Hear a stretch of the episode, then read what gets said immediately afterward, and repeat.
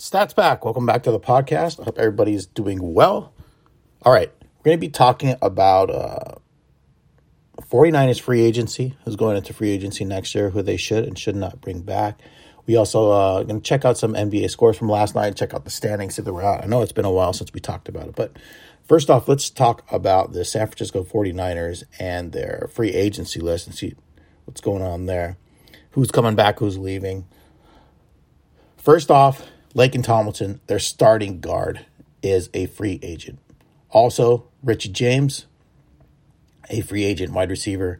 Defensive back Tarvarius Moore, running back Trenton Cannon, wide receiver Trent Sher- Sherfield, edge rusher Jordan Wills, Willis, uh, sorry Willis, center Jake Brendel, Maurice Hurst, defensive line. Edge rusher Arden Key, wide receiver Travis Benjamin, CB Dontae Johnson, offensive lineman Tom Compton, safeties Tavon Wilson, Jaquiski Tartt, wide receiver Mohamed Sanu, linebacker Marcel Harris, cornerback Josh Norman, tight end Ross Dwelley, running back Jeff Wilson Jr., quarterback K'Waun Williams, and quarterback, uh, sorry, running back Raheem Mostert, out the whole year with injury, of course. Defensive tackle D, uh, DJ Jones, quarterback C, uh, Jason Verrett, and defensive lineman Darius Danos. Obviously, a lot of secondary and defense leaving. Some notable offensive weapons leaving. Uh, not leaving, but a free agency.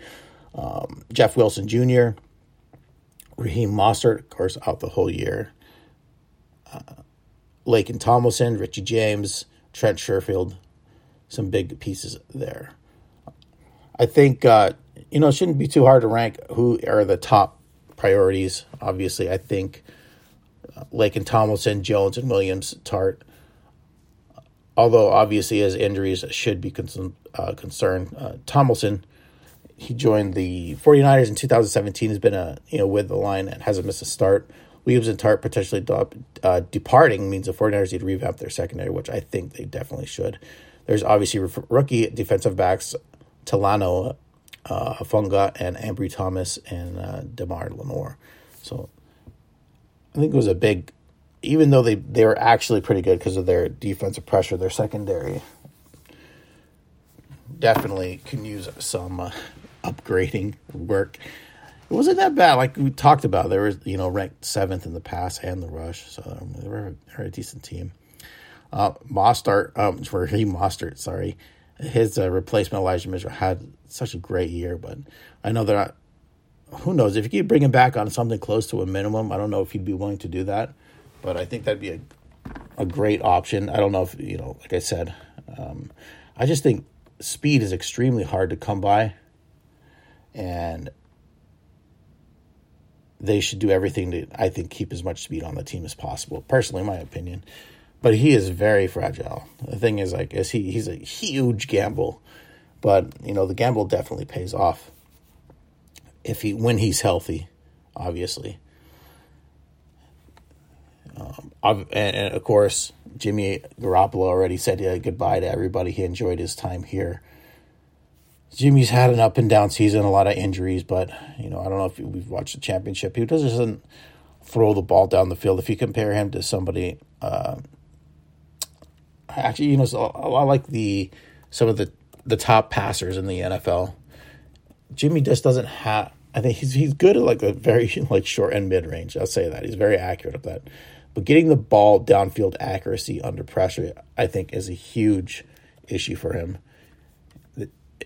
I don't know if it's his arm strength or just sometimes you just Jimmy definitely leaves something uh, something I don't know something left for me to like hope he had. I don't know what to say, but if you compare it like how Matthew Stafford played for the for the Rams, Matthew was poised. I know that he did throw some interceptions, but he has a freaking rocket and he could get it downfield and make big plays under when it was needed for instance, if you're down, say six points, seven points, whatever, it's the fourth quarter. Jimmy's your quarterback. Jimmy is probably not to bomb the ball downfield to an open receiver, pinpoint accuracy compared to somebody like Matthew Stafford. Jimmy could drive it down there nice and slow, but if you're behind, I just feel like he's not the guy to have on your team. Anyways, just maybe I'm still feeling burned from the results of the playoffs, but that's where I'm on that. Okay. Let's jump into the NBA. Let's talk. I've been watching a lot of NBA lately. Uh, I know I've been sharing it with you guys, but I de- definitely have. All right, yesterday's games. Let's talk about yesterday's games.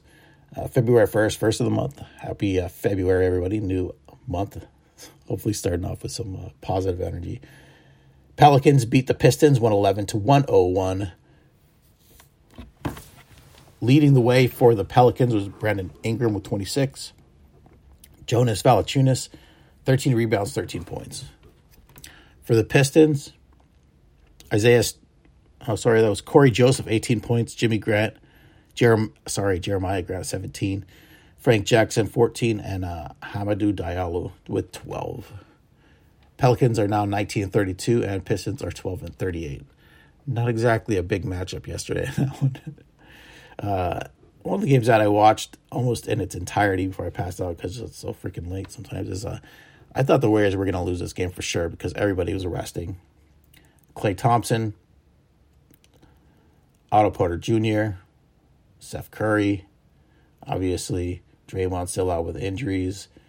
Um, a couple other notables was Andre Iguodala and obviously Andre Wiggins. So they started their their team pretty much at Moses Moody, Juan, Kevon, Damion Lee, Jordan Poole, Kuminga were really the big pieces here. Came up big, Jordan Poole and Damion Lee. Jordan Poole, he kept pushing and pushing and pushing to score as many points as possible. 31 points in the game. They he needed to get big game to win, and they freaking won. It was not. I was. It was a shocking 124 120 victory over the San Antonio Spurs. Lead the way for the Spurs. Dejounte Murray at times looked like he was absolutely unstoppable.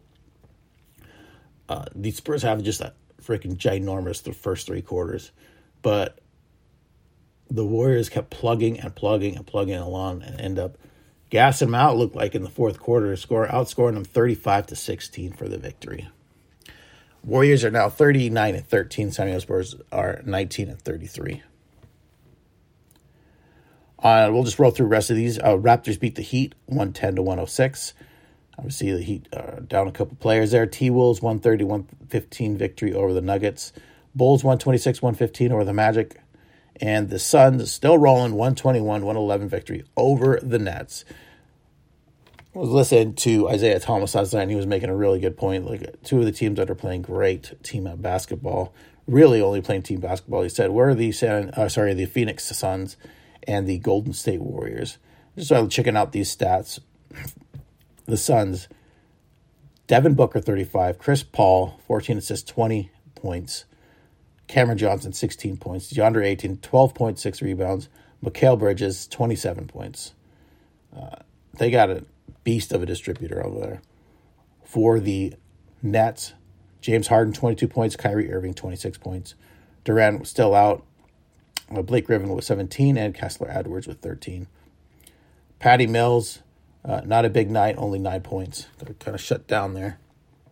If you're going to shut down the the Nets, and they don't, I know they have their big three, but Patty Mills is a big too. Don't get him going on the uh, three points. He can just absolutely light you up. Okay, Western Conference standings, Suns still atop it, leading the way by three games, 49 wins to nine losses. Pretty much dominating the West. Right behind them, with the Warriors. They had a skid, but they're still nipping at their heels. 39 victories, 13 losses. The Grizzlies, 35 wins, 18 losses.